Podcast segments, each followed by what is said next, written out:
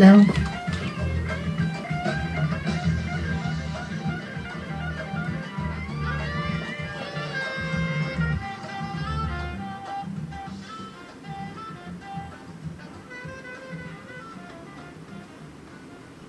Mm-hmm. Okay, stand by.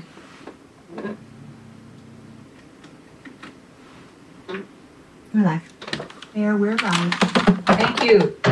Okay, my brush is bringing us back to order. Oh, We are at, we are returning from a study session where we had a discussion of our, um, what did we talk about for, for all that time? Safe routes to Um, schools.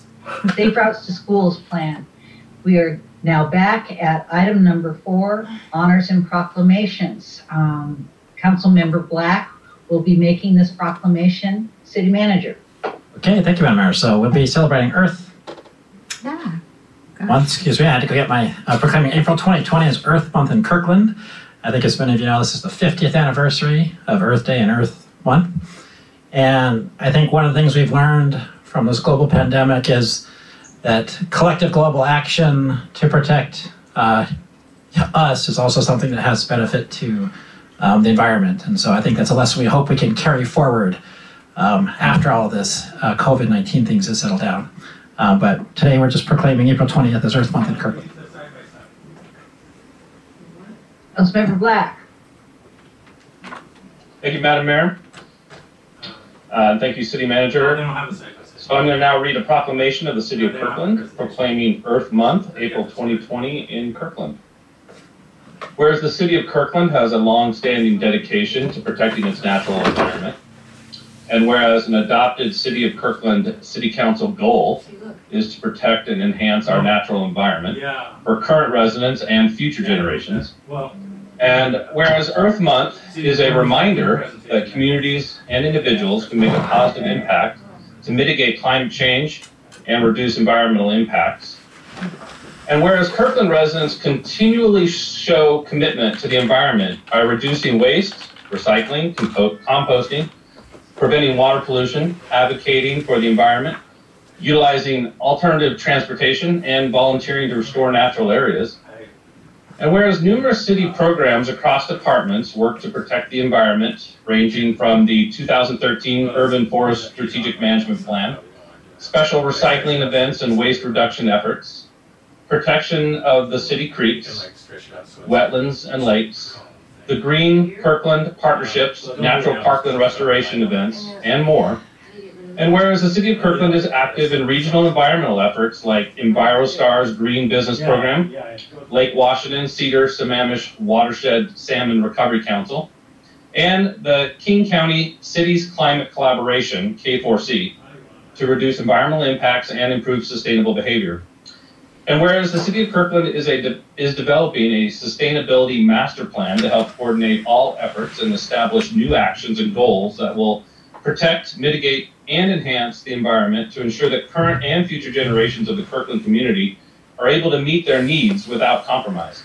And whereas the world's response to the coronavirus pandemic presents an amazing case study on the impacts of global collaboration, faced with unprecedented challenges to global health and economic sustainability, countries around the world are proving that shared responsibility and collective action, combined with innovative technology, work.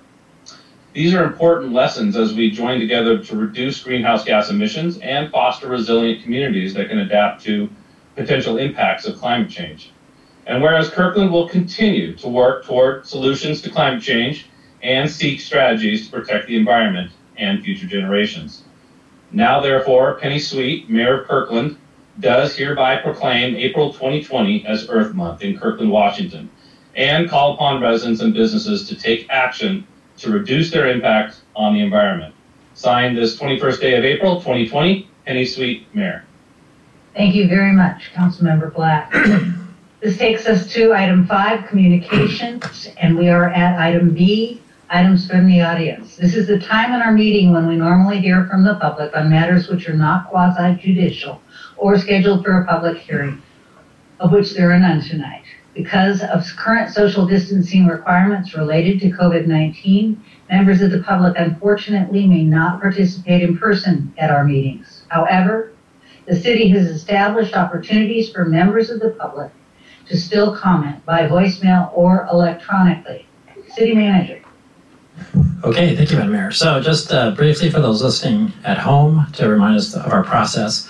So the council uh, is attempting to have the um, virtual input that we receive follow the same rules, which is no more than three items um, for or against any one issue and no testimony more than three minutes in length. So um, we actually had quite a bit of testimony tonight, especially on two topics, on uh, 5G wireless cells and also on the tree code enforcement ordinances before the council tonight. So in those cases, I'll just be reading the first three emails that came in for each of those topics. Uh, but council has received all of those emails, and I want to assure members of the public, all council members have received all communications. Um, and any council, any member of the public who wishes to see those communications, uh, send us an email to the city clerk, and I'll be happy to provide those.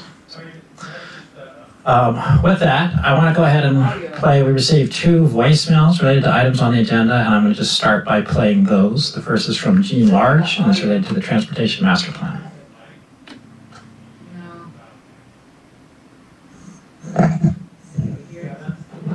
Name is Ken Goodwin. I live at 11834 Homespun Drive. I will play the voicemail from Ken Goodwin, which is about the tree code ordinance. I'm a member of the Finn Hill Neighborhood Alliance, and I'm submitting oral testimony regarding the tree enforcement agenda item on your April 21st to 2020 council meeting. The Madam Mayor and council, thank you for discussing this important topic with staff.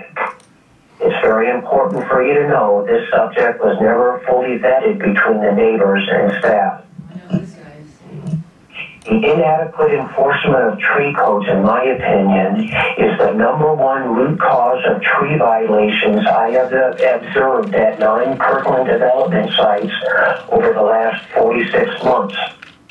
I have found this illegal activity usually occurs during the LSM phase of the development. And please let me be crystal clear, these are contractor violations, not homeowner infractions. I request the council to, to, to do two things during this briefing. Number one, with the root cause of the problem identified, I suggest you guide staff to create a plan to prevent these violations from reoccurring. A plan that would create an LSM inspector appointment process a procedure that would be modeled after Kirkland's online building inspector process. This new procedure would require a contractor to make an online appointment with an inspector to be on site the first day LSM activity begins at the site. This will allow the inspector to confirm all protective fencing is in the, in the proper place and is immovable. Immovable is key. I have found protective fencing at most job sites gets moved or falls down, leading to code infractions. Comment number two, regarding paragraph four on page five, I'll give you a second to find that. Page five, paragraph four, my question is, how can staff ascertain appropriate fines or corrective action when the city does not have a matrix that measures how many landmark trees a homeowner has removed over the years? You all may recall 95 draft does not require the tracking of this type of removal. Please ask staff how they plan to apply appropriate fines with no historic homeowner tree cutting data to use in their review. Thank you. So that was the first uh, phone message, and just uh, we do track that those are three minutes or less. That was two minutes and 55 seconds. And here is the second voicemail that we received. Oh, this is Jean Large. Um, just been re- reviewing the uh, master transportation master plan. Thank you very much for that. Um, something that I would like to see added to that plan or somewhere is the issue of another issue of safety in transportation, and that has to do with um, engines that are idling in Kirkland. We need, like many cities already do, to have a non-idling rule or law. That is to say, when you stop your car, you turn it off. Turn the engine off. This causes a lot of pollution and it is a danger to people who are walking, biking, or getting out of their cars. Thank you very much. Bye-bye.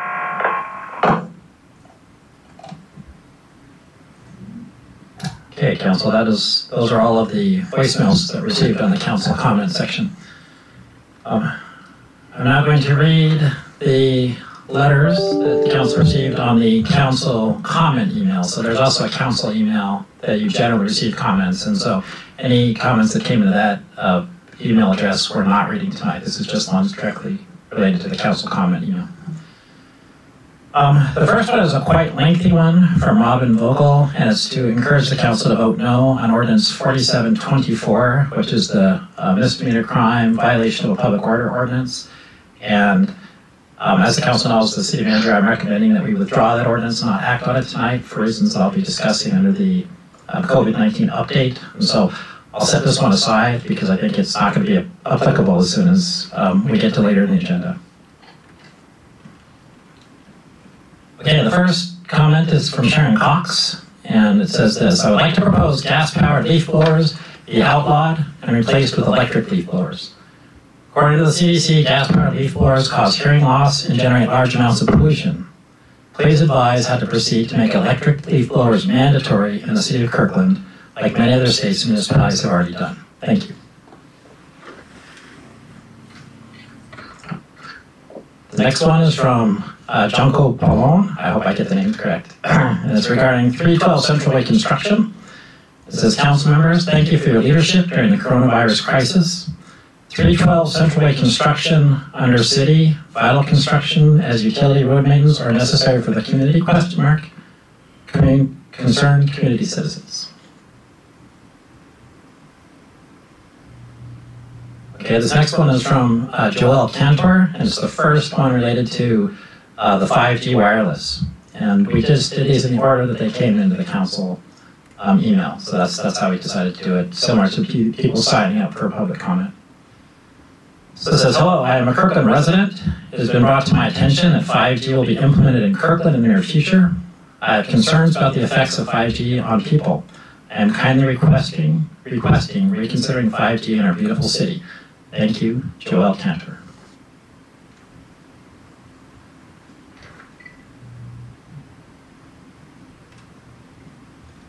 Um, the next one is from Stephanie LeCoven.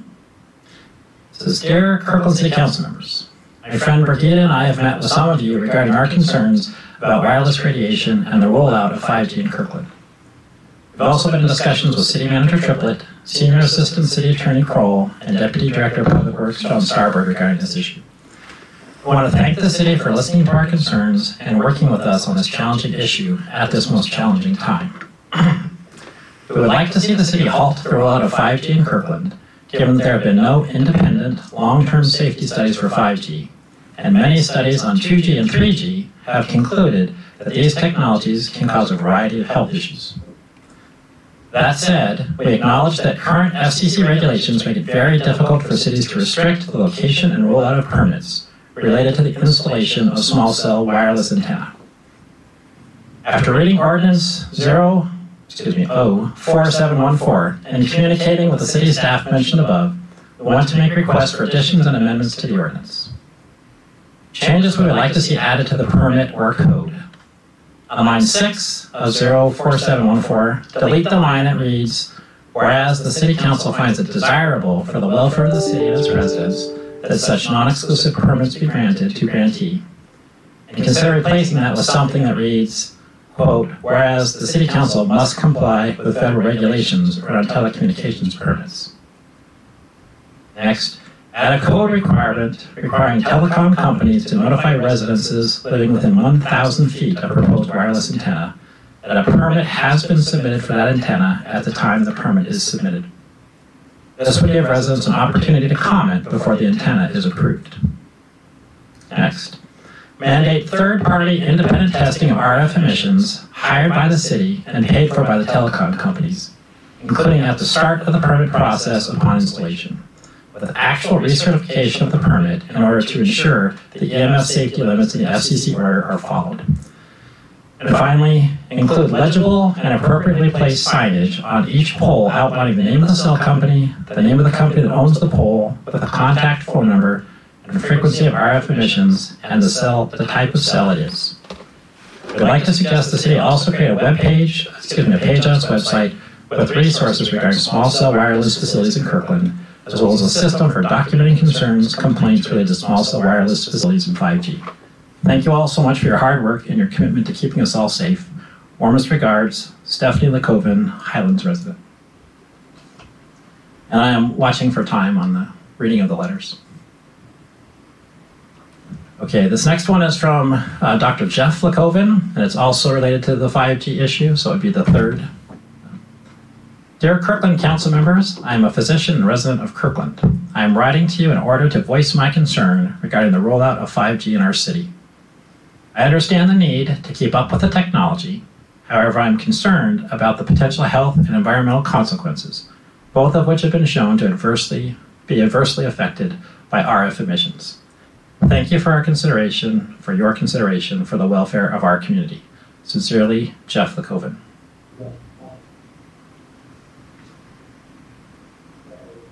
So that is, um, as I said, we've received quite a few comments on 5G that are very similar, and so um, you have all those um, have been emailed directly to the council, but that's the third. Um, so the next letter is actually one that you all received from the Greenways Coalition about ensuring safe, active transportation during the COVID crisis, and it takes about five and a half minutes to read. I was wondering if you want me to just summarize it, or if I should just read the first three minutes of the of the letter. We haven't actually encountered this before, so that's council have a suggestion. Should I just summarize it, Madam Mayor? I think summarizing it makes the most sense since, since we've all read it and it will be part of the public record. Okay, great. Um, so I'll read the beginning. Dear Mayor and City Council, Kirkland Greenways is writing to you to share two observations and a concern related to the City of Kirkland's responses to the current COVID-19 crisis. First of all, I want to thank you for your efforts to reduce the spread of COVID 19, as well as the support you've provided for the many people who are suffering, both economically and emotionally, as a result of the shutdown. Secondly, we also want to acknowledge how Kirkland's families and residents have responded to these challenges by filling the streets with people walking and bicycling. At the same time, we want to alert Kirkland's elected officials and city staff to the difficulties that many of us are having in maintaining safe physical distancing on the sidewalk, along with the dangers posed by increased vehicular speed on the street. The letter then goes on to suggest several different actions, including to implement contact-free street crossings to help spread the co- to spread stop the spread of COVID-19. So this would be to automate all pedestrian crosswalk buttons and to provide visible signage to the public, and then also to take away the pedestrian flags so that people don't have to touch them. Um, second request is to temporarily expand space allocated for pedestrians and bicyclists to remedy the increasing crowding in our denser neighborhoods, and suggestions include um, for Lake Washington Boulevard, Juanita Village, and downtown Kirkland, including Park Lane, and basically removing some or all cars so that there's more space for people to walk. And then finally, um, recognize the need to balance multiple perspectives before implementing these changes and addressing uh, potential concerns that might arise. They do feel that these can all be implemented in ways that can be um, not a stress on state, city resources at this time. So, any questions on that one? No. Okay. Um, the second email is also um, regarding ordinance 04724, but it's in favor of passing the ordinance. But again, I would say because we're going to withdraw this, I will not read this email as well. Um, but it was from Elizabeth Schrant, and it uh, was asking the council to pass that ordinance. I have just uh, three more that I'll be reading tonight. Uh, so this next one is from Jane Ainbinder. It says, Dear City Council members, I know that you're discussing safe routes to school at this meeting. I would like to urge the City Council that when it comes time to prioritize improvements to this program, that the council should seriously consider making the installation of sidewalks on 19th Avenue east of Market Street to 4th Street a priority. I live on 19th Street, and although it is a direct route to Kirkland Middle School, for most of the street there is no sidewalk on either side, and no shoulder on the road, which makes it extremely dangerous for pedestrians. I often see near misses involving pedestrians and vehicles on this street, and when I walk on it myself, I oftentimes have to hide in a driveway or bushes of a neighbor's yard to dodge being hit by a car. I urge you to please make the installation of sidewalks on 19th Avenue a priority when it is time to decide which projects to move forward with the Safe Routes to School program. Thank you so much for your service. Kind regards, Jane Ainbinder.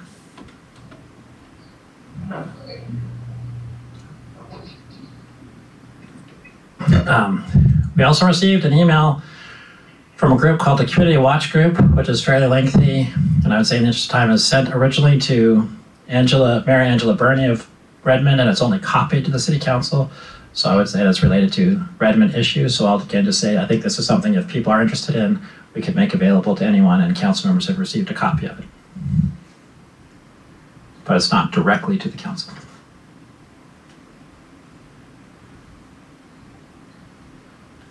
Right, and then my final two. Uh, this next one is from Susan Sears. It says, "Hello, council. I have a health safety suggestions from last week that I have health safety suggestions from last week that were not addressed.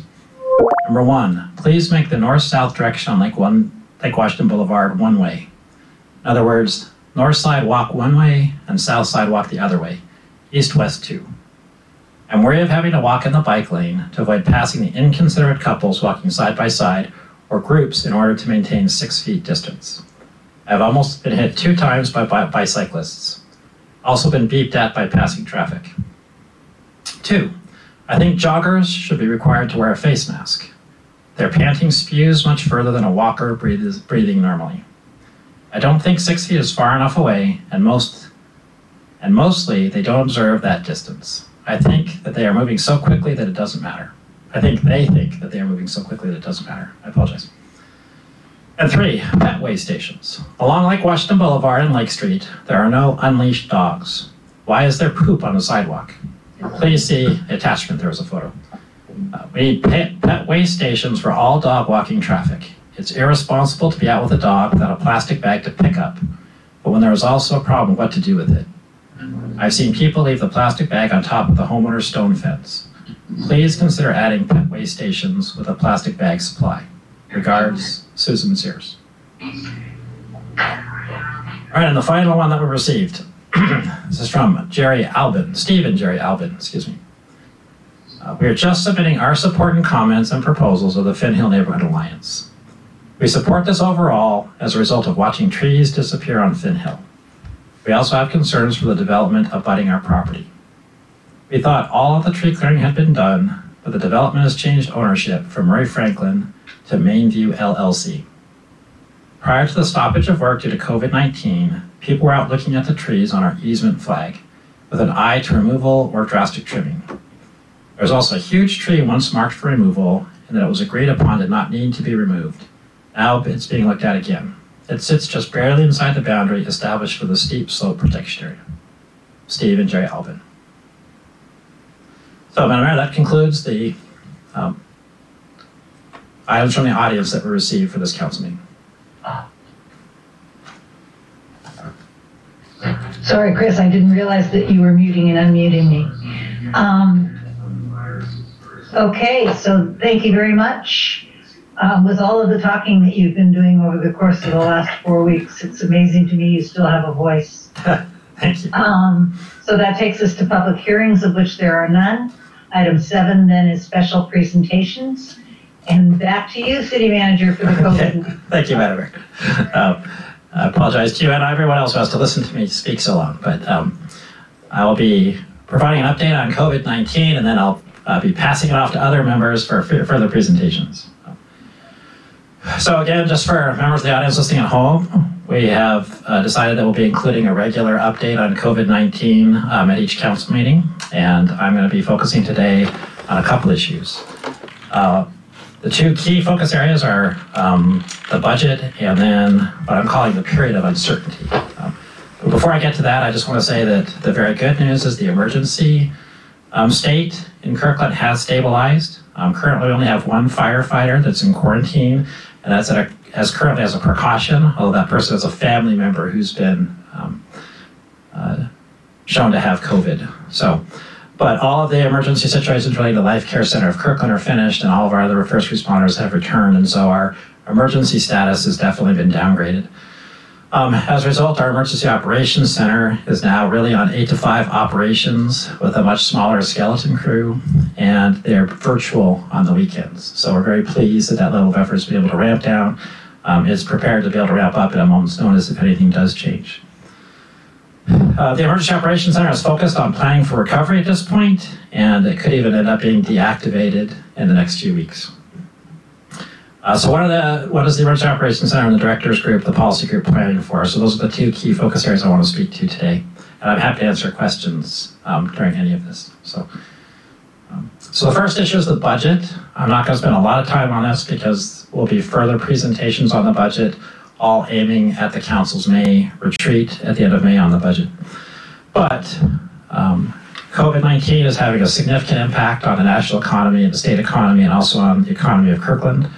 Um, we're monitoring this very closely, but our finance department is currently projecting a loss of up to $6 million of general fund revenue, um, as well as potentially hundreds of thousands of dollars from our various utility rates. Um, and that's at this point based on what we know. Uh, so finding a way to cover the $6 million loss is an addition to the already known loss of $4 million to the general fund from the annexation sales tax credit expiration. And so this has really changed the nature of our budget discussions as departments and really changed the strategies that we're going to be bringing to the council at the May retreat. Um, we think we have some pretty creative solutions. We hope will be helpful. Um, but there's some difficult choices ahead, and we'll be bringing all that to the council at the retreat.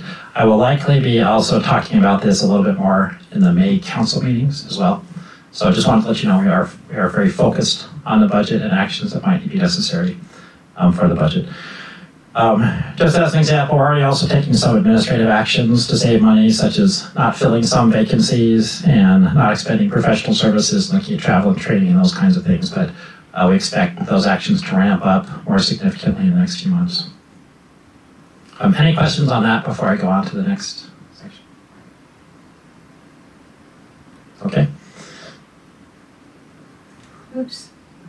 All right. So the um, second discussion item is what I've sort of called the period of uncertainty. Uh, one of my sons calls it PU. so the period of PU. Um, so after this is going to be the time after the governor lifts the stay-at-home um, order, but before we'll have a vaccine or a treatment.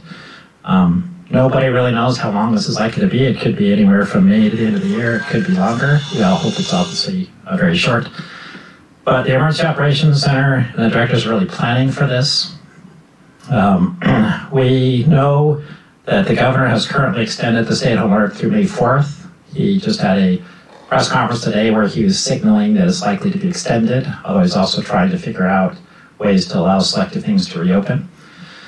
So we're expecting an announcement by May 1st, which is next Friday, of what is the status of the stay-home order. So sometime between now and May 1st, we believe there will be a press conference where the next decision will be made. And we really need that piece of information before we can make our final plans.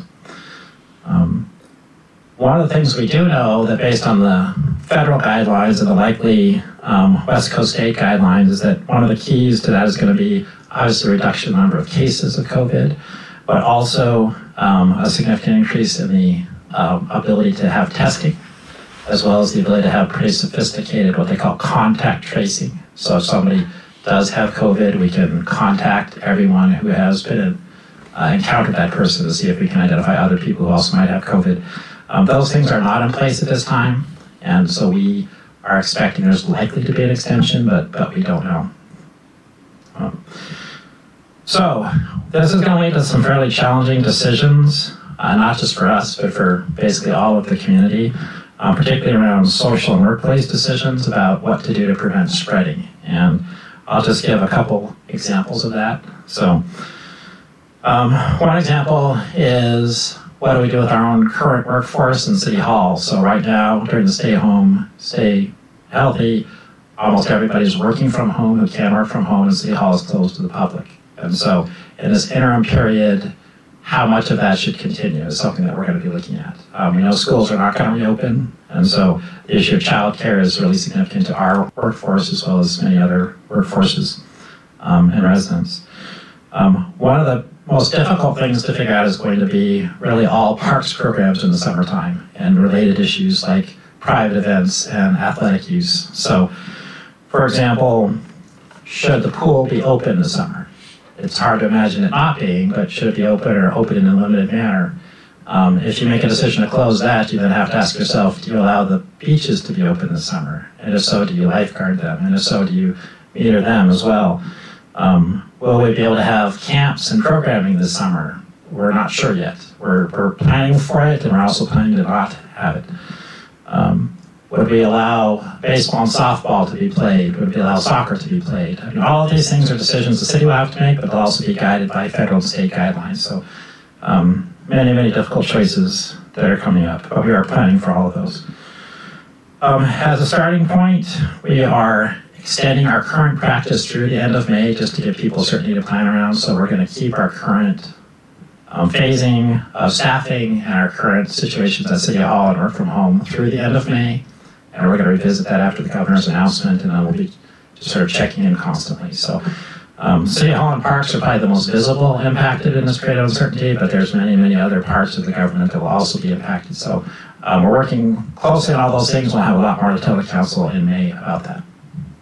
So, I will stop there for my final item and see if have questions or comments on that element. okay. Uh, my last topic then is just um, item 9B, which is the um, list on the council agenda as emergency management violation of a lawful order. And I just want to speak briefly to why the city attorney and the police chief and I ha- are recommending that we don't need action on this ordinance. So um, the beginning of this ordinance was actually in mid-March, where we felt that this authority to uh, give the police department misdemeanor authority to enforce the governor's orders was something that we did need because it wasn't clear that we had that authority. At that time in mid-March, the governor was stating very publicly that he had an expectation that local governments were likely to be enforcing his orders. Uh, he was also issuing pretty much an order a day, so things were changing constantly, and we wanted to make sure that we had the tools we needed to keep the community safe. Um, now, um, really at the end of April, a lot has changed. The um, governor's directives have all settled down, and we have looked carefully at whether we would actually use this. We currently have this authority through the end of April, and we can't really imagine a scenario where the city would actually use it to issue a misdemeanor. Um, several reasons for that. One, none of us want to put more people um, in a jail where COVID is a challenge, both in jails and um, regional jails and local jails. Uh, we also the courts are not processing misdemeanors for the same reasons. Um, nor is it our way of doing things in Kirkland. We prefer education um, and problem solving. So as we talked through this, we just recognized we really weren't going to use this authority, and we don't foresee something that the governor might say that would require us to have this authority. And finally, in that unlikely scenario where it was necessary, we feel we have other tools such as bringing the council together for an emergency session to give us that authority, or uh, for me to issue something and have the council ratify it at the next available meeting. So um, just want to provide that context for the council and the public as to why we have concluded uh, that this is no longer necessary, and so we're withdrawing it for tonight. So we'll see if anyone had any questions or comments on that.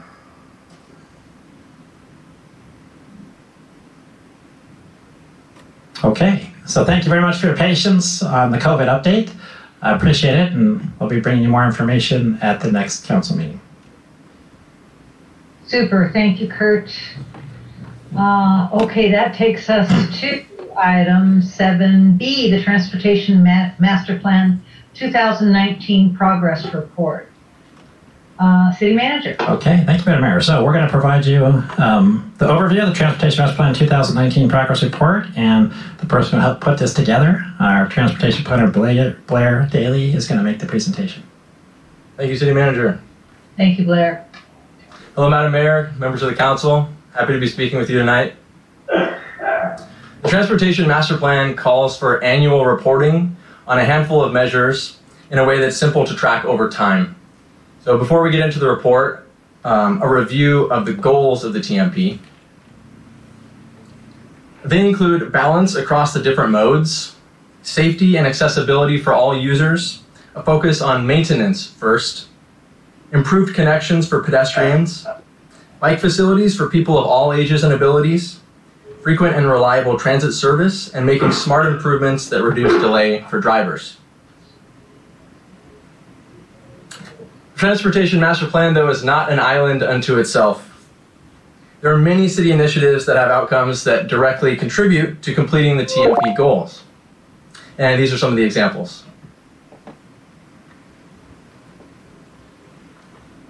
Annual TMP progress reports are overseen by Transportation Manager Joel Pfundt, and this 2019 one is the second annual report.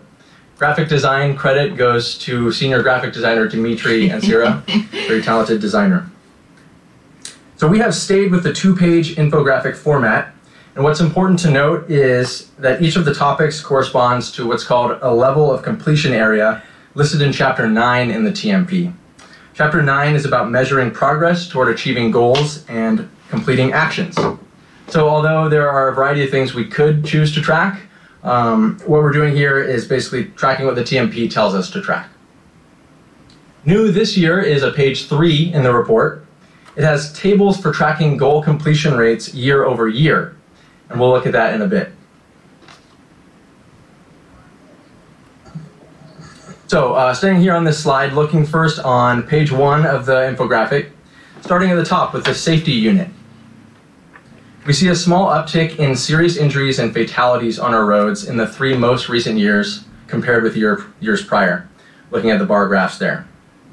Uh, this is despite our data showing, for example, that 2019 saw fewer collisions overall compared with 2018, and also fewer collisions involving people walking and people biking.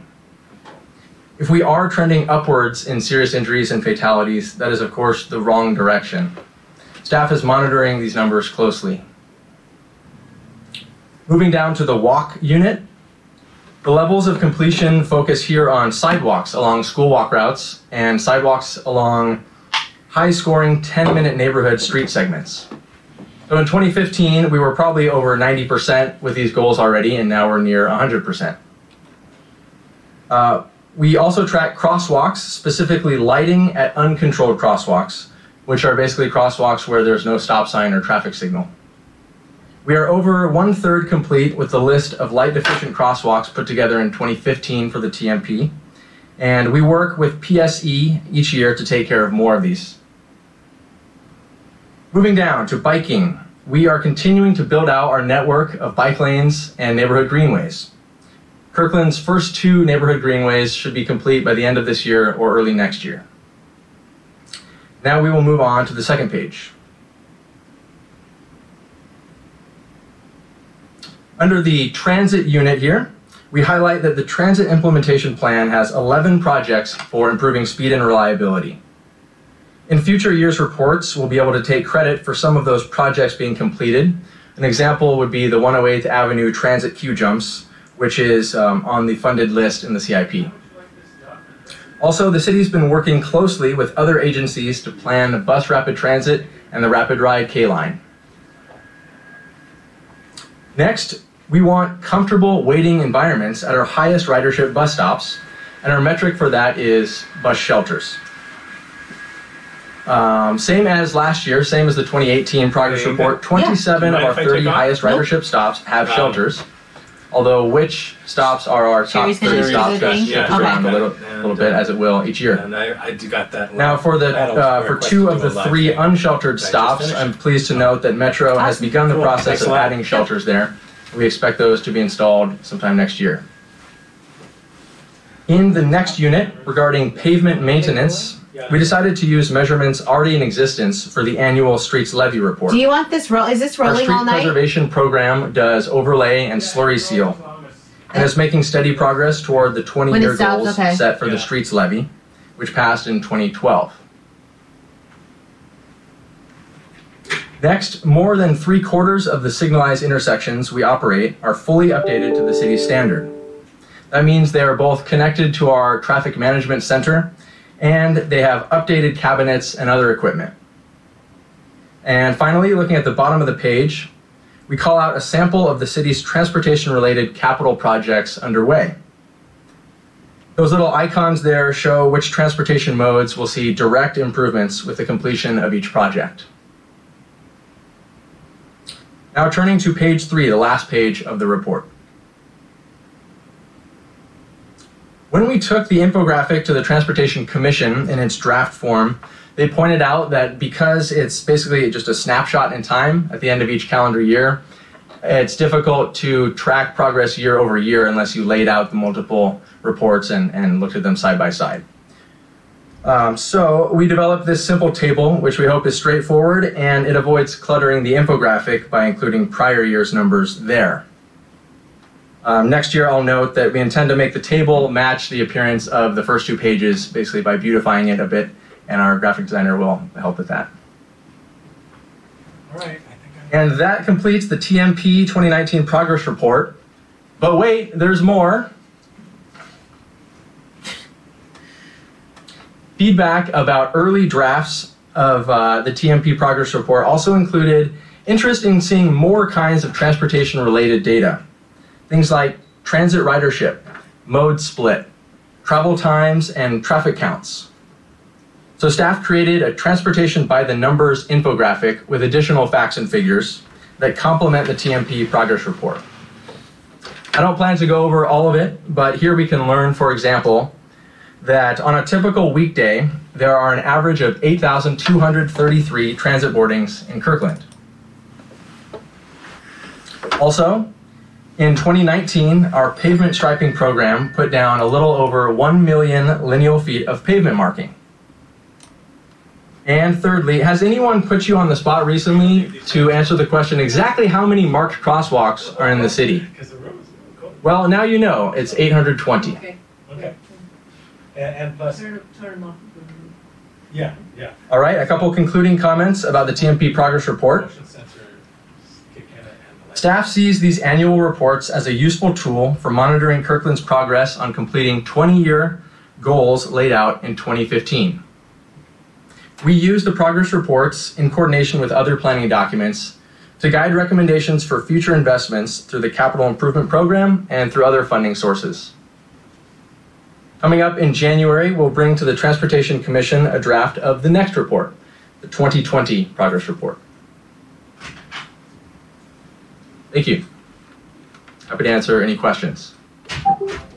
Thank you, Blair. That was one of the most colorful reports we've ever received. It was beautiful. Um, Thank you. so council, questions? Uh, Councilmember Pascal. All right. Thanks, Blair. Thanks for that. Um, the second, I think this is the second annual uh, progress report that we've seen, and you really took a lot of the comments that we provided last year to heart, and it's the transformation is really cool to see. Um, you know, a couple things that that I thought were really helpful. I really like that by the numbers uh, at the end. I thought that's those those are kind of questions that we get quite a bit, um, and or you are good to use in conversations and like the travel time and how uh, variable that might be driving from one end to the city or the other, um, whether it's in the summer or school year or whether it's in the morning or in the afternoon. I think is it's really helpful, and I think that'll be be good to to track over time to see how that changes, and and same thing with the mode split. Um, the question for a couple things uh, that were on my mind is one, uh, you know, I hope that we we we share this with the community at large and kind of push this out because I think this is kind of stuff that people are really going to be interested in, in, in learning more about and and understanding, and then um, and then two, just how we plan to use this and how we make decisions. I know we we use it in how we prioritize our capital improvements. Um, we use it in how we we budget. Um, but also, I think I think it's there's a role that this can can play in how we, um, you know, look at other planning um, activities, um, other development of other plans that we're doing, whether it's land use or transportation plans or neighborhood plans and those things. I think this is really good information that can be used to help make informed decisions. So great job. Thank you for, for pulling this together. Thank you. You're welcome. Thank you, Jon. Any other questions or comments? Seeing none, um, we will move on to the consent calendar. Before we have a motion, I'd like to ask Deputy Mayor Arnold to present an audit of the accounts, please. Thank you, Madam Mayor. We had payroll of the amount of three million, two hundred and forty-five thousand, nine hundred and twenty dollars and sixteen cents, and bills in the amount of two million, nine hundred and ten thousand, seven hundred and forty-two dollars and sixty-one cents. Super. Is there a motion to approve the consent calendar? So moved. Second. Uh, moved by Councilmember Pascal, seconded by Councilmember Curtis. Uh, any discussion? Seeing none, the question is on the approval of the consent calendar. Clerk, will you please call the roll? Councilmember Nixon, Yes. Councilmember Black, Yes. Councilmember Curtis, Yes. Councilmember Falcone, Yeah. Councilmember Pascal, Yes. Deputy Mayor Arnold, Yes. Mayor Sweet. Yes, the consent calendar passes unanimously. This takes us to item nine on our agenda, a business agenda. And that is item nine A, which is the Kirkland Teen Union Building Contract Extension Update. City Manager. Okay, thank you, Madam Mayor. So I think we're trying to find the slide, but as we're looking for that, I will introduce it. So we're looking for council approval uh, tonight primarily for the Budget Authority um, through approval of fiscal note to execute a one-year extension with our contract with the YMCA, which otherwise expired in June of this uh, year, and to extend it through June of next year. And I'm going to talk about the reason why we think that's a good idea um, in the presentation. And here to give that presentation is our Human Services Supervisor, Leslie Miller. Leslie, welcome. Thank you. Good evening, Mayor, Deputy Mayor, and council members. Um, Leslie. hello. Um, so we are asking for funding needed to extend our contract for one year. Um, the contract that is expiring has been a 10-year contract with uh, the YMCA of Greater Seattle. They've Yeah, been providing it's the same. uh, youth services um, at KTUB for um, will be 10 years at, at the end of June. And they've had full authority over the building, and so um, and they provide all of the programming out of out of that building. And in exchange for that uh, services, they have the use of the building, and they're able to rent it out and have that revenue base. And then they also received $160,000 annually um, to help pay for staffing and other expenses. So we're really interested um, right now to be able to really explore how best to offer youth services um, and what that should look like holistically. And so wanted to have this one year extension in order for us to have the time to have that exploration. And so the current ask is for an additional $125,000. Uh, 22,500 would provide some extra dollars um, the, the amount that the Y has received has been static over these 10 years, so they did ask for an, increase in support. So we're asking for 22,500 to, uh, of extra dollars to get us through from July through December of 2020, and then an additional 102,500 for January through June of 2020, in addition to what is already uh, planned for the base budget that has been in existence. Any questions? Sorry, I do not see any.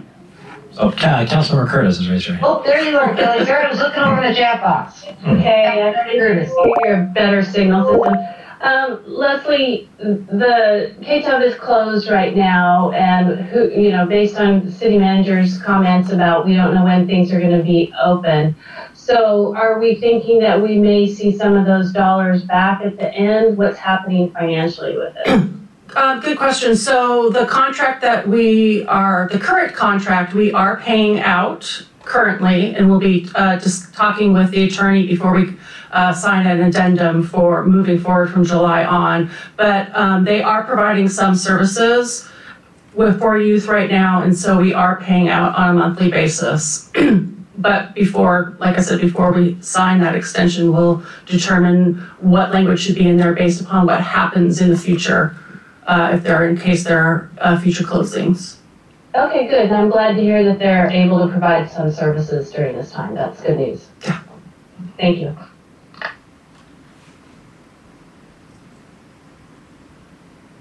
Any other questions or comments? Councilmember Black, did you have a question or a comment? No, no. Okay, thank you. Sorry, I saw you were unmuted, so. Oh, okay. So, um, is that all you've got for us, Leslie? It was. Well, thank you very much. Well, we're looking for a motion to, Okay. the, the Oh, fiscal I'm sorry. that's yeah.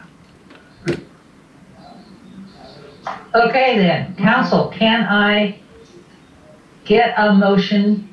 Councilmember Pascal, Madam Mayor, uh, make a motion to approve a one-time transfer of 125,000 from the general fund uh, to the Parks and Community Services operating budget. thank you. Can I get a second? Second. It's been moved by Councilmember Pascal, seconded by Deputy Mayor Arnold to approve a hundred and twenty-five thousand dollar transfer from the general fund uh, for this contract extension. Any further discussion? Uh, seeing none, uh, clerk, will you call the roll? Councilmember Nixon, Yes. Councilmember Black, Yes. Councilmember Curtis, Yes. Councilmember Falcone, Yeah. Councilmember Pascal, Yes. Deputy Mayor Arnold, Yes. Mayor Sweet. Yes. Passed this unanimously. Sorry, I'm having a little equipment problem here. Come on. Thank you. Okay. So that takes us to item,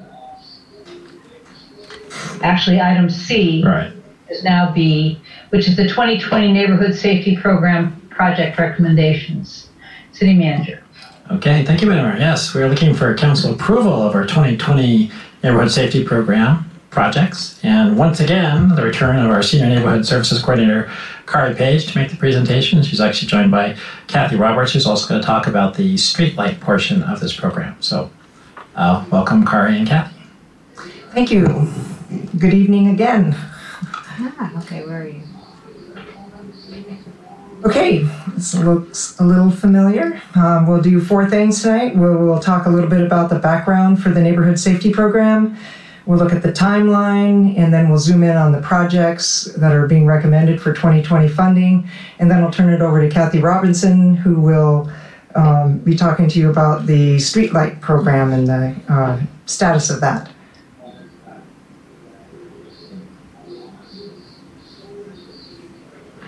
Okay, so the Neighborhood Safety Program was born out of the 2013-14 City Council Work Program.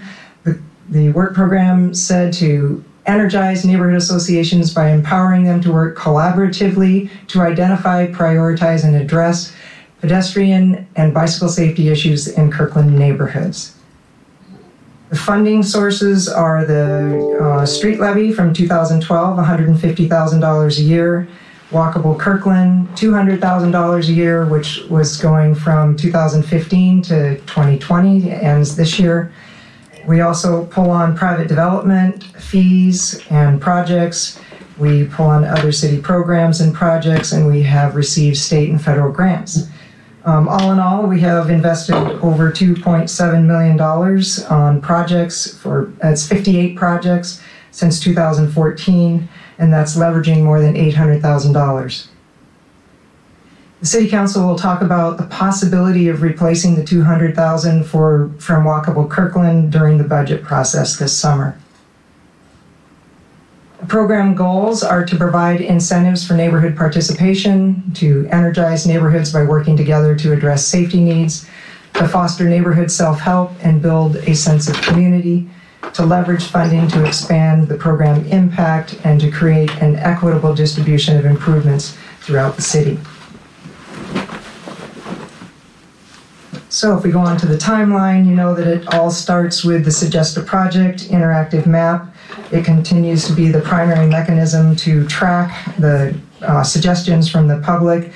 This year we had more because we did the um, additional outreach for safer routes to school.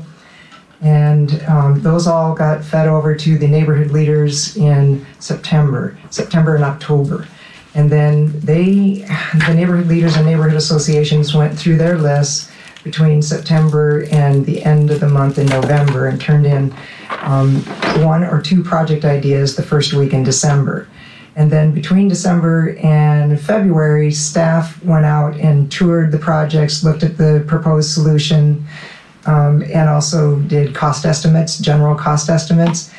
We sit down with the um, with the project coordinators or the neighborhood chairs um, in early February to go over what the staff found in their uh, review, and then turn it back over to the neighborhood associations to turn in their applications, the full applications, in mid-February.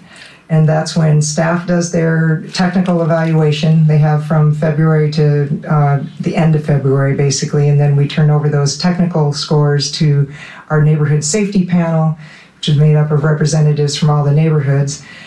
And they um, they look at the technical scores and then they um, they do their panel evaluation. Typically, we would take that recommendation to the Transportation Commission and the Kirkland Alliance of Neighborhoods, but of course, because of COVID 19, we're coming directly to the City Council, although they did get copies of the memo that went to the Council. So, just moving quickly now, um, we'll just zoom in on the projects before, oops, preview. Ah, before I talk about the projects, though, I just want to highlight how amazing the neighborhood panel is.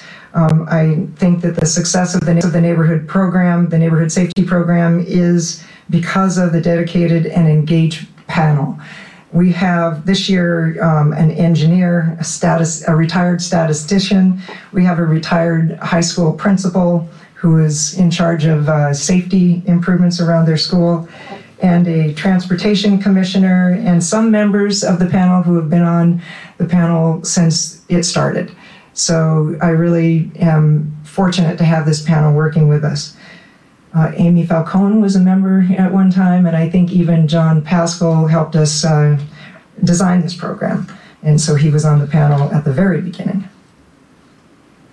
what we do is we go around and look at all the projects, the entire panel. Now we did this uh, hours maybe before the uh, the um, you know the what do you call it distancing uh, happened because this was very early that first week in March.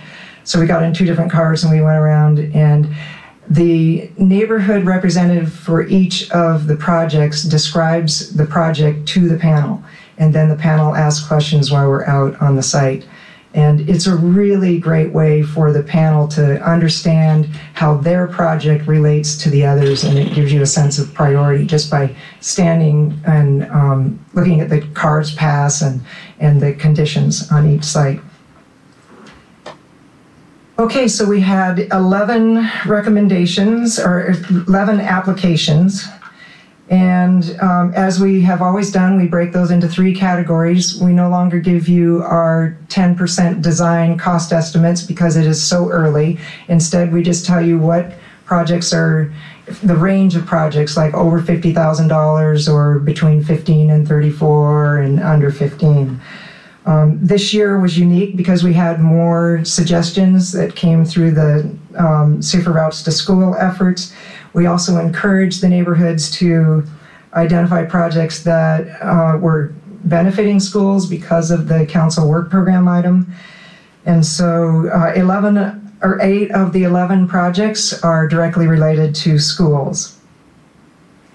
We do know enough to know that the high priority projects are going to cost just over 350,000. The moderate ones add up to around 200,000 and the lower priorities are 350,000.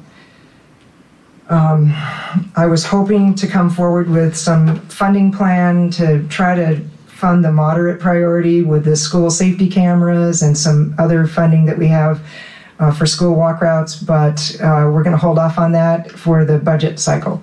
Um, just want to emphasize that this middle tier and even the lower tier are just outstanding projects this year.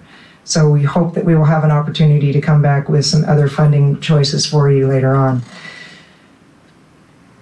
So let's just step through these as quickly as we can. Um, the top priority project is downtown Kirkland. It's uh, where Market and Central Way come together, and it's the access to Marina Park. Um, it would be narrowing this crosswalk distance, um, and the purpose would be to slow the cars down and to increase the visibility of the pedestrians crossing. Um, it received uh, 143 points. Uh, there have been two crashes in the last five years. One is a fatality that happened uh, in 2019. There are high volumes. You know, we have high, moderate, and low volumes. You'll see the same with speeds. So this has high volumes and moderate speeds. Uh, it is in the downtown pedestrian uh, study identified as a project. It was a high public benefit score from the panel and was the highest project from both the panel and, and the staff. The second project is in Evergreen Hill along 132nd Avenue Northeast at the south entrance to 132nd Street Park. It would be adding a crosswalk and ADA ramps with a pedestrian island across 132nd Avenue. This is just around uh, Northeast 129th Street. We would prefer to add a rapid flashing beacon here as well. Um, so because it's because of the speeds and volumes and, and that, um, what we typically do with the neighborhood safety program is we start with islands and we can come back the next year with a rapid flashing beacon because it, the cost would just be prohibitive. Um, so it's possible that this could come back next year. It's also possible that this could compete for funding from the school safety cameras, which are on the street just right up. So this has high volumes and high speeds. It's on a school walk route. It's also on a bus route. It's close proximity to a park. Uh, it was the second highest project for both the panel and the staff. Corey, can I ask a question? Sure. With regard to that project? Um, if you know you need rapid flashing beacons as well as the modifications to the sidewalk, do you do the electrical work or the underground work to support mm-hmm. both? That's a really good question. We can make a note to do that. That probably might not have been on our radar, but that's a that's a great comment. We'll make a note of that to do that.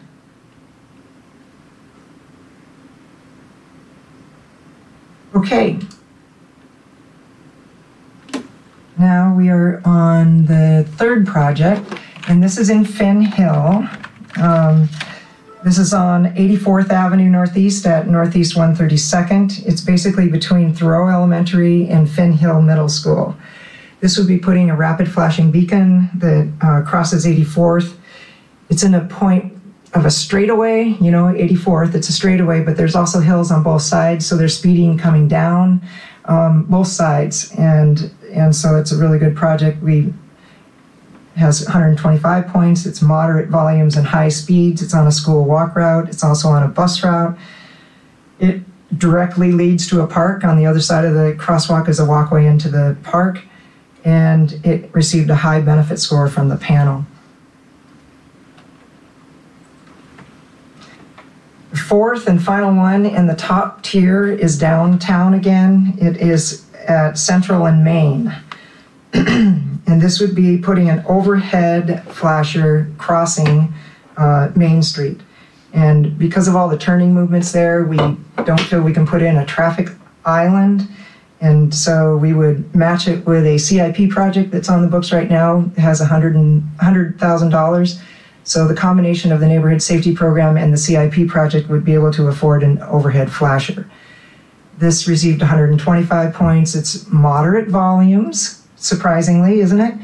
And low speeds. That's not surprising. Um, it's on a bus route. and it received a high public benefit score from the panel. That's right down the street. Okay, so now we will notice that when we go into the second uh, or the moderate category, it's only one point different uh, for the next project on the list. One, 124.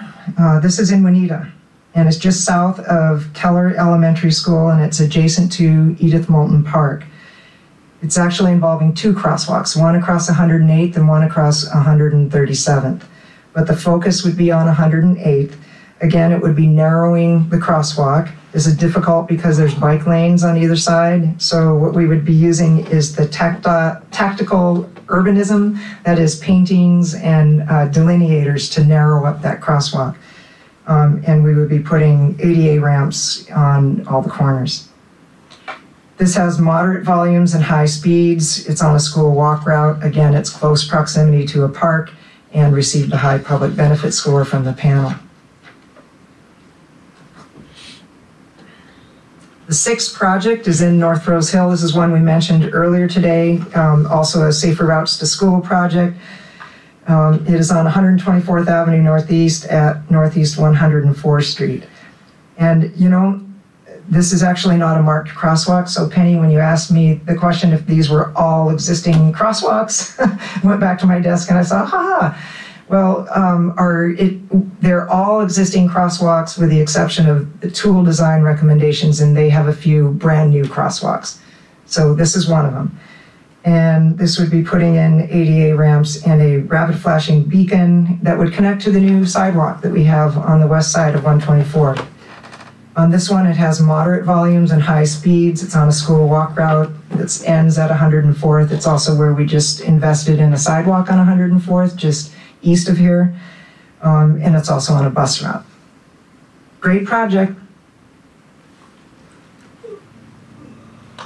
The next one is in the Highlands neighborhood. Um, it is behind Peter Kirk Elementary School. Once again, this is also in the Safe Routes to School list. Um, it is where they do a lot of drop off and pickups. Um, is everybody familiar with where this is? So it's along the Cross Kirkland Corridor here. There just happens to be a pocket of public parking here. We have observed this and on a rainy day and it's crazy. It's all packed with cars parking in places where we have signs saying no parking. Uh, and parents and children are walking along the road where cars are backing out. They're behind the cars that are backing out on a curve that you can't really see traffic coming. So um, looked at this and it looks like the best solution would be to build a pathway in front of the cars that are parked there and get people across the ditch on the east side of the CKC and get them onto the CKC that takes them safely into the entrance to Peter Kirk Elementary School on the east side. Um, we would also use barricades to block off the section that we have no parking signs on. this is a good project. I have to stop saying that. yeah, I know, Kurt says. um, okay, so now we go to the final lowest level. And again, we're one point different uh, going into this section. This is in Houghton. Um, second time that this project has come to us. It is slowing speeds on 70th as you come off of I 405 interchange. Cars are coming off the freeway and speeding down the hill to the Houghton Shopping Center and, and 108th there. Um, there are high volumes and high speeds. There's been a crash between 2014 and 18. And like I said, it's returned. Um, didn't make the funding the first time around. Oops. I didn't have the picture up. Sorry, here it is.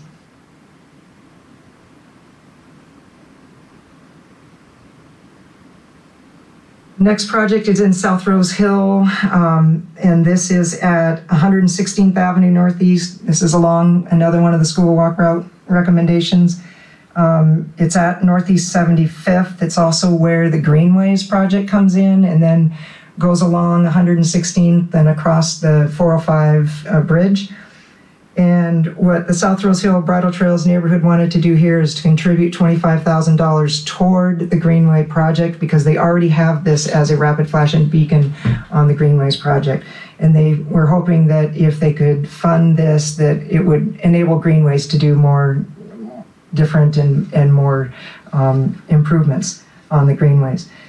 It is in a section that has moderate volumes and low speeds and uh, received 103 points. The second project, you know that you can submit to if you're under $50,000 uh, from South Rose Hill Bridle Trails is to do it's it's actually um, just south of 85th Street on 122nd. It's south of Starbucks and north of Lake Washington High School. So there's a lot of students walking up to 85th here to get to Starbucks. Um, and we have a separated walkway all along 122nd, except for this one section that bumps out and drops the pedestrians out next to the road while it meanders around some uh, utilities that are in the way. So what we would have to do is find a way to either go over those utilities or move them, straighten it out, and then put some kind of uh, buffer between the walkway and the road there. And it's low volumes and moderate speeds. Um, and I've got that repeated. Okay.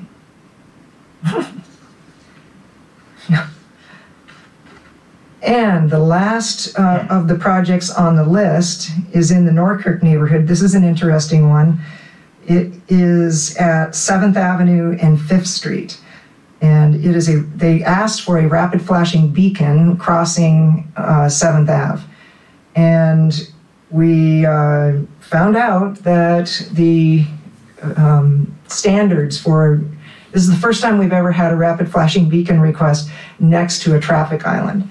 So we found out that standards are that you can't have one rapid flashing beacon when you have crosswalks so close together. It gets confusing for drivers. So it actually kicked this up quite a bit. It meant that we would have to do two rapid flashing beacons, and because of the cost, I have a feeling that the panel didn't um, feel they wanted to fund that. Okay, and then finally, I just wanted to let you know that the Central Houghton project was an intersection study at Northeast 65th Street and 112th. This is just outside of ICS. And we just put that into the Safer Routes to School uh, drone study. So that will be done through that process. And we also have some students at ICS who are using this as their sustainability ambassadors project. And, and they're doing some really great stuff out there they might want to do um, some painting of the intersection or something too. And so that is all I have for the neighborhood safety program. Questions? Council, any questions? Uh, Councilmember Falcone? Thank you, Madam Mayor. Um, wow, Car, you are two for two tonight. This is awesome. uh, some more really awesome projects. I just want to say, for the record, they're all good projects. um, I, I, really appreciate your um, creativity in funding for these projects. I've seen over the years the work that you've done, not just working with the neighborhood safety panel, but also updating us on the funding and even like you presented tonight, the Central Houghton drone study and working with the ICS students to do that. It's just really this program is just such a cool way to bring the community together in so many different ways, right? For neighborhoods and individuals in neighborhoods to really have their voice heard and have a say in projects that are directly impacting their community um, and in you know just the countless um, projects that have improved the safety for all types of folks in our community. I know we focus a lot on the school walk route safety, but for seniors in our community, for pedestrians in downtown, and so um, this is really exciting to be on this side, um, listening to your briefing on this after all those years of being one of those panel members that uh, that has worked with you. So amazing job. This is really fun to see. Um, so I want to move to approve the 2020 Neighborhood Safety Program recommendation. Thank you. Second. Been moved by Councilmember Falcone, seconded by Councilmember Curtis to move the recommended Neighborhood Safety Plan Program projects for 2020. Discussion. Councilmember Pascal. Thank you, Madam Mayor. Um, yeah, so obviously this has been one of my favorite programs too, and this is always a easy decision for me to approve this. Um, Kari, I did just have a quick question though, because I, I, I was, I, I, I'm not sure. I didn't read this in the packet completely, and, and then you were talking about it, and I, I just want to make sure I understood. But you were going over project number nine, which was um, a project on one, I think it was 116th Avenue. Um, that was that, or at 75th Street, is that right? Uh, project number nine was at 75th and 116th Avenue, yeah, the Greenways project. Okay, but so you said that that crosswalk improvement is actually funded right now through the Greenways project? Is that Mhm. right? So that project's going to get built, is that correct? Mm-hmm, Okay. Okay, so that, that project's gonna get built too. Yeah. Um, but it's funded through a different program. That's an interesting kind of, um, application, right? Because I guess, uh, trying to, trying to, trying to fund a project through the NSP in order to shift funds, um, elsewhere, I guess, and I could, that, that's something that would be worth discussing to see if that's, you know, whether we want to encourage that in the future or not, because I could see there being different situations like that. Um, you know, um, and I want to make sure we're equitable in how we um, evaluate projects like that. But that was that was kind of interesting. Um, but I'm glad to see that it's funded and it's going to be built. So ultimately, that's that's uh, what's important. Thank you. right, I see where you're going with that, thank you. Thank you. Any further discussion? Question is on the motion to approve the recommended neighborhood safety plan program projects for 2020. It was moved by Councilmember Falcone, seconded by Councilmember Curtis. Clerk, will you call the roll? Councilmember Nixon, Yes. Councilmember Black, Yes. Councilmember Curtis, Yes. Councilmember Falcone, Yes. Councilmember Pascal, Yes. Deputy Mayor Arnold, Yes. Mayor Sweet. Yes, carries unanimously. Thank you very much, Kari. Thank you. Well deserved going home tonight. This Thank this is you. a beautiful presentation. My daughter said it's like finals week for you, Mom. You did amazing. Thanks so much, Kari. Thank you. So the second part of this is the streetlight projects that we are also looking for action on from the council. So here's Kathy Robertson. Yeah, so Kathy Welcome, Robertson, I'm the neighborhood, thank you, welcome, thank you. I'm uh, the neighborhood traffic control coordinator. I've been working with Kari on the neighborhood safety program and also managing the the use of the uh, one-time leftover monies from a city light, or a, I'm sorry, a street light conversion project. Anyways, for a quick background, we had $198,000 that were left, was left over from the city conversion project. In 2018, can approve the recommendation, then City Council approved us moving forward using these funds to fund crosswalks that were considered light deficient. Um, we began with the top 48 uh, crosswalk projects that uh, Iris Cabrera, our traffic engineer, worked on and developed. And then we later added three special projects, uh, two involved intersection improvements in conjunction with crosswalks. The prioritization was based on a number of risk factors. Uh, we had um, crash history, number of lanes, speeds, volume, was it school walk route, uh, was it intersection mid-block along the, the, the road, or, and what was the functional classification of the um, road? The arterial is being ranked higher than, than say, a, a neighborhood access road. So anyway, so tonight it's it's a progress report. We completed, almost completed all the original 48 and special projects. We're missing uh, two City of Kirkland streetlight upgrades. We've been waiting on City of Kirkland streetlight was particular because we have had some complaints about some of the streetlights and uh, are trying to find a better fixture that allows a little bit better focus so that there isn't as much light spillover across the street. Uh, there's one special project that's underway. It's very complicated because it is next to a power line and it's the Olympic pipeline corridor.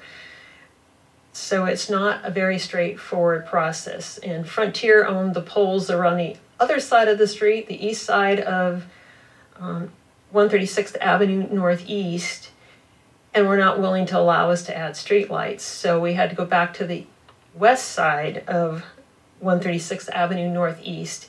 And this street light is going in with conjunction of um, some striping and rechannelization to allow better flow of traffic at the 136th Avenue Northeast and Northeast 132nd Street interchange. Um, we do expect that these projects that are outstanding from the original 48 list will be done in 2020. In the meantime, last year we uh, created the next list, which is 32 of the next, well, I guess you'd call it the next 32 priority lights at crosswalks and submitted um, the first eight to PSE for light evaluation. And again, we had one that's a City of Kirkland light, which is still on hold for now. Um, with the eight work orders that were signed, we have approximately committed 128,000 out of the original $198,000.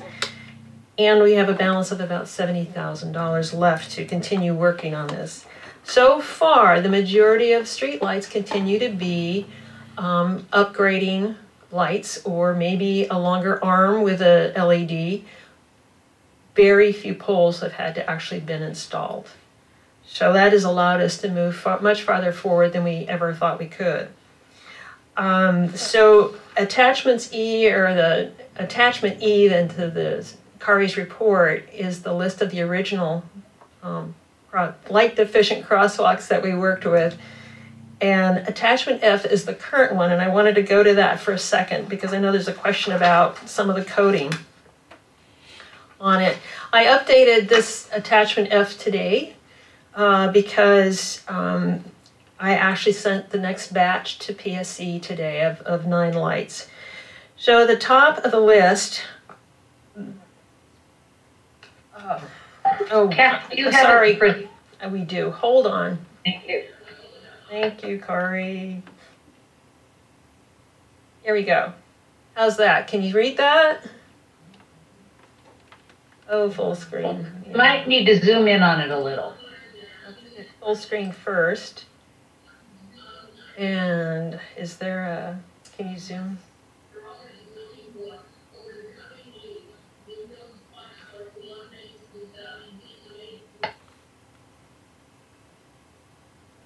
Can I go to full screen or just leave it like that? Okay, that way I can, manip- okay, great. Sorry about, thank you, Mayor.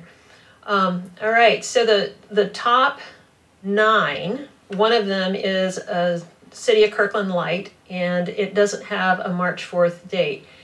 The other eight with a March 4th date are the dates that I submitted the first batch to PSE. Um, with the COVID 19, a number of their staff have been sent home to work at home as well.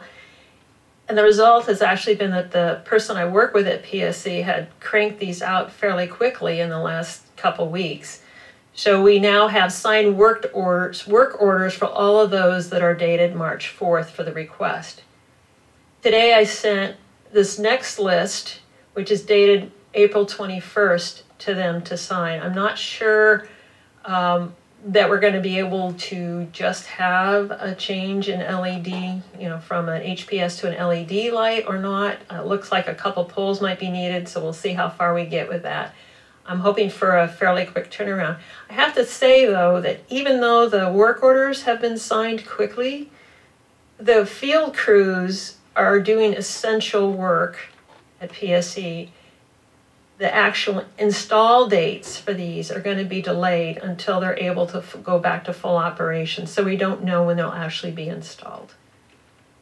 But that is the that's where we are with the project and the remaining ones we'll submit if we get through these and have money left over we'll just keep chipping away at it are there any questions One. i'm, I'm sorry mayor What happened to the Market Street one? The market street one will be we're evaluating the light fixture and as soon as we get that done i can add that into the mix. Then PSE does not do the light evaluation for that because it's a kirkland light. We actually have to submit that to a consultant to- well we hire a consultant to do it. Okay, thank you. any other questions? Councilmember Black. Uh, thank you, Madam Mayor. I, I noticed that there is a uh, one of the top nine is a um, light uh, along 108th Avenue. I think it's the fifth one down. Right. At, There's ma- so there's major uh, sewer line uh, project going on on 108th Avenue. Does that have any impact on that project? it should as not. far as timing? Uh, I don't believe so because I, I think this is this is just changing out a luminaire, so it won't be affected. Okay, great. Thank you. Any other? Any other questions? Okay, Kathy, thank you very much. Thank you. Okay, so that takes us I just hit to Community Safety Advisory Group recommendation. City Manager.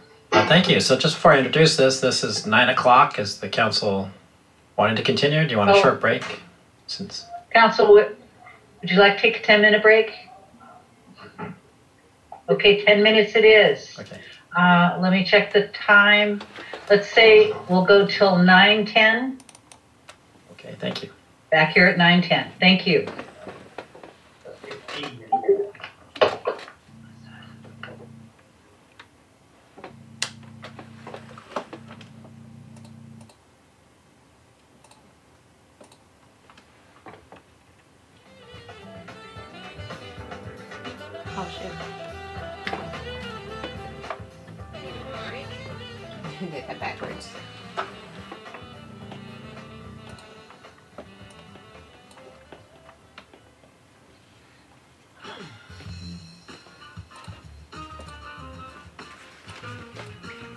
Say they're back? Nine ten. Okay.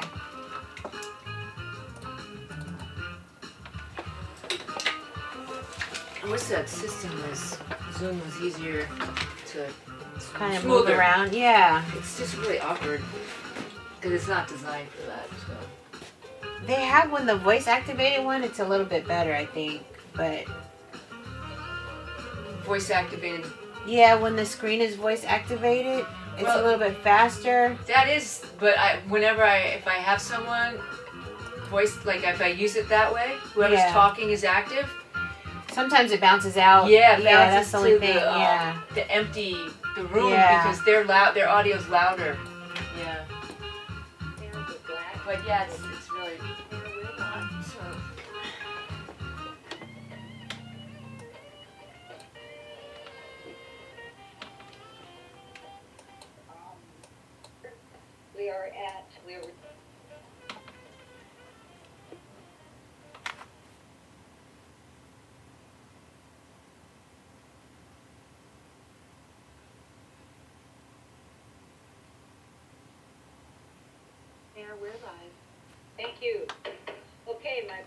bringing us back to order. We are at session where we had a discuss session where we had a dis-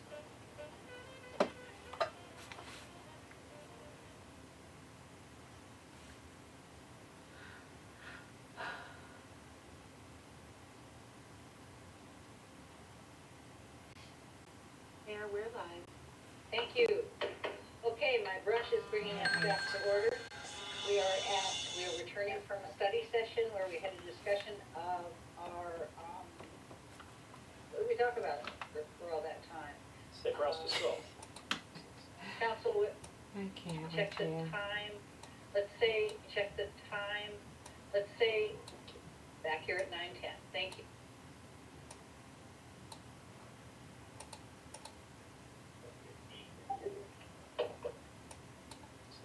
Council, wi- would you like take a ten-minute break? Okay, ten minutes it is.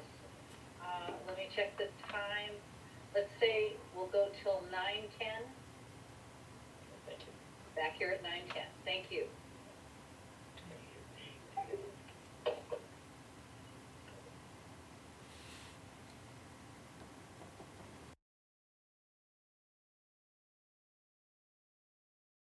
on the final survey question.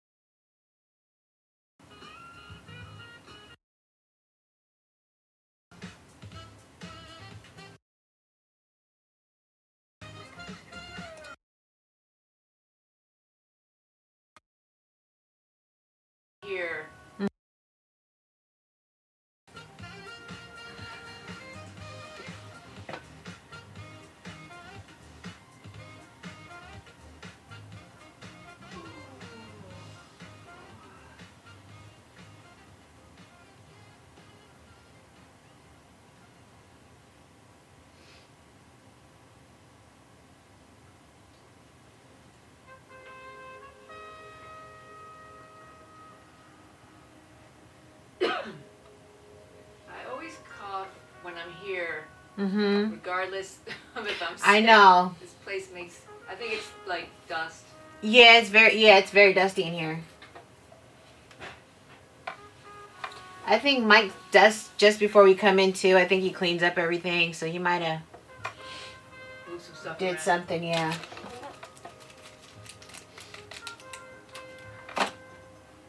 I know. I try to suppress my cough. I'm like, I don't want any.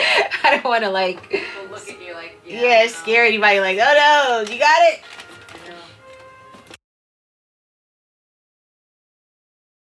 Huh? Maybe you'll have an opportunity to. Yeah. Advisory group process. So welcome, Adriana. Thank you.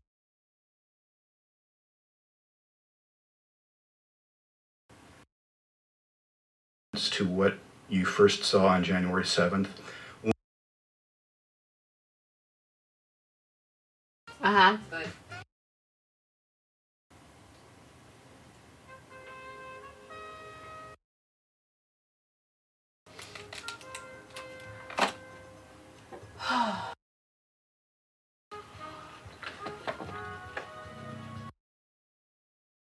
Huh? maybe you'll have an opportunity. Oh, that's the wrong one. Dead. It should be live. Dead. We're live, Mayor. Thank you. Okay, we are back at item D on our business agenda, the Com- Community Safety Advisory Group recommendation. And hello, Andriana.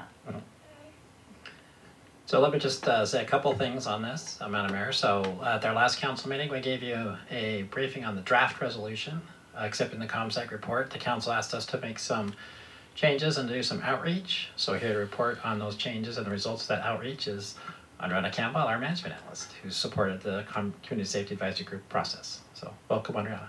Thank you, City Manager. Good evening, Madam Mayor, Deputy Mayor, and Council. My name is Andriana Campbell, Management Analyst in the City Manager's Office.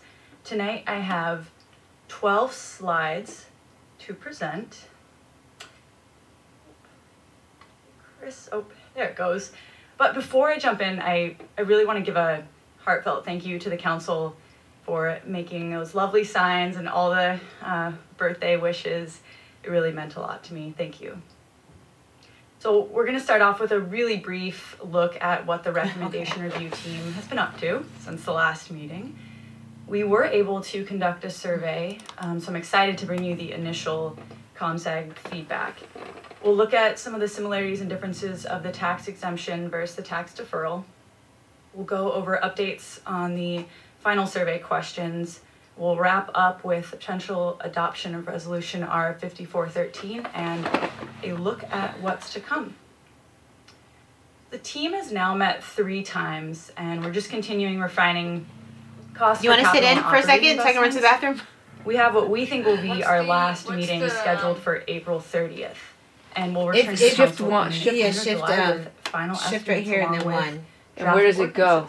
It goes. It'll go on the preview screen, and you can just cut This to is it. my exciting Okay. slide. I'm really excited to present this part.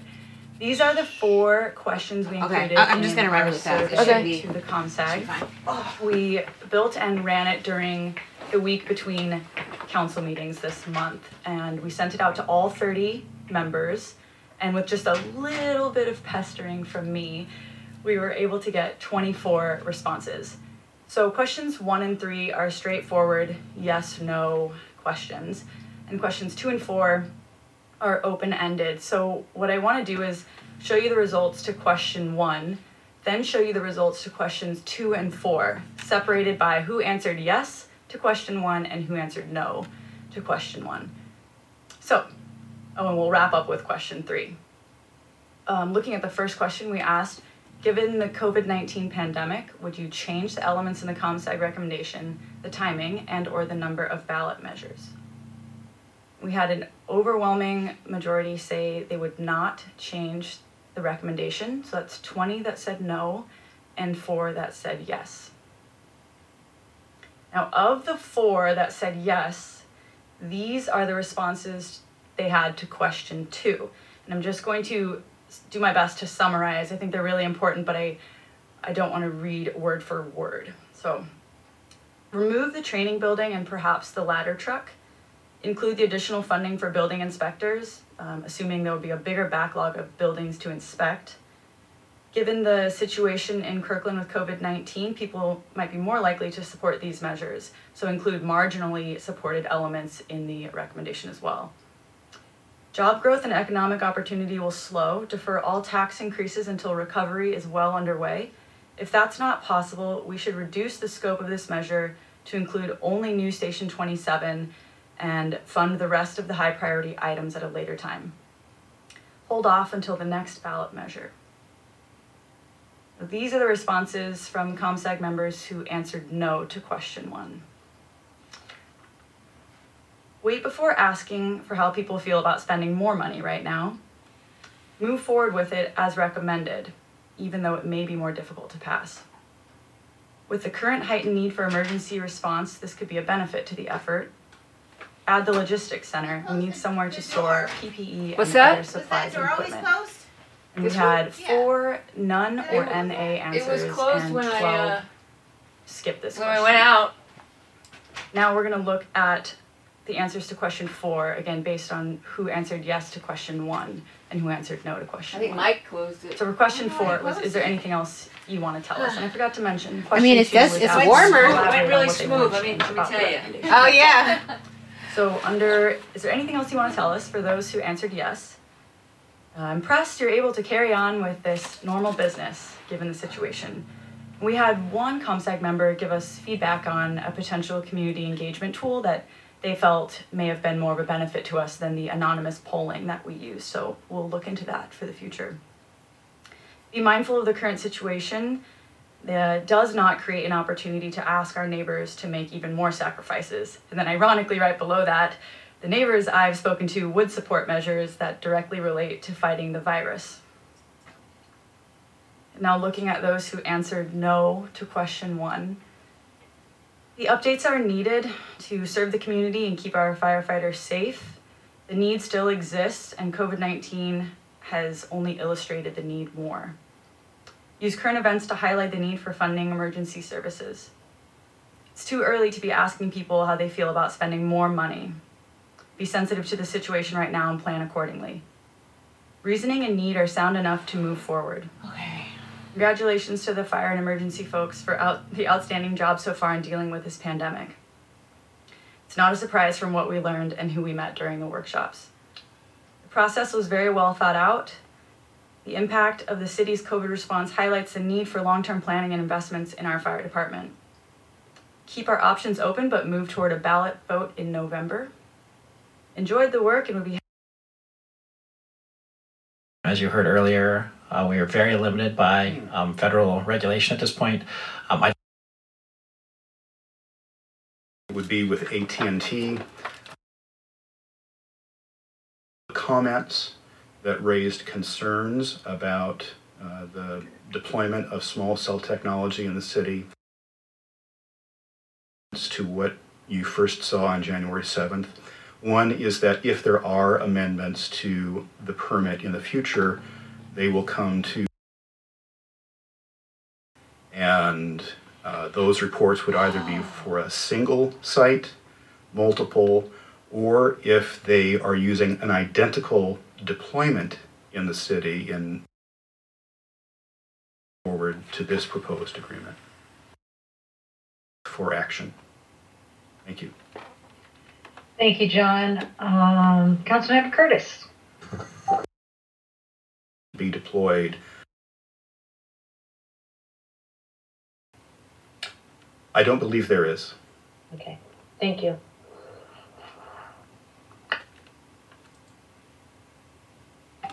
Sorry. Thank you. Any further discussion, Councilmember Black? Uh, Thank you, Madam Mayor. Um, As uh, Councilmember Curtis said, we've heard for um, and the respectfulness of their hands are largely tied, um, have much of a say. As an attorney, I can appreciate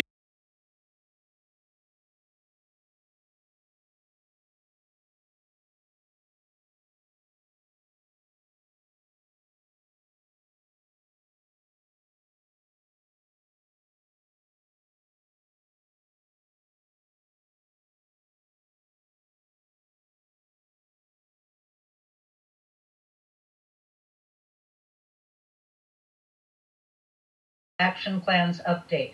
We will expect to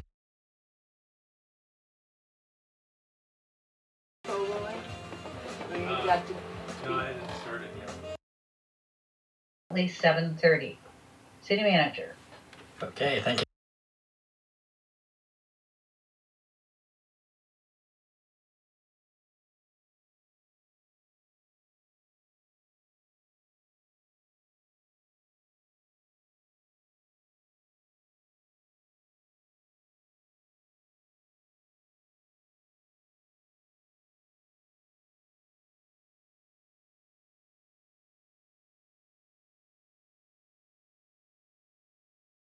Something else that can maybe elevate a few of these.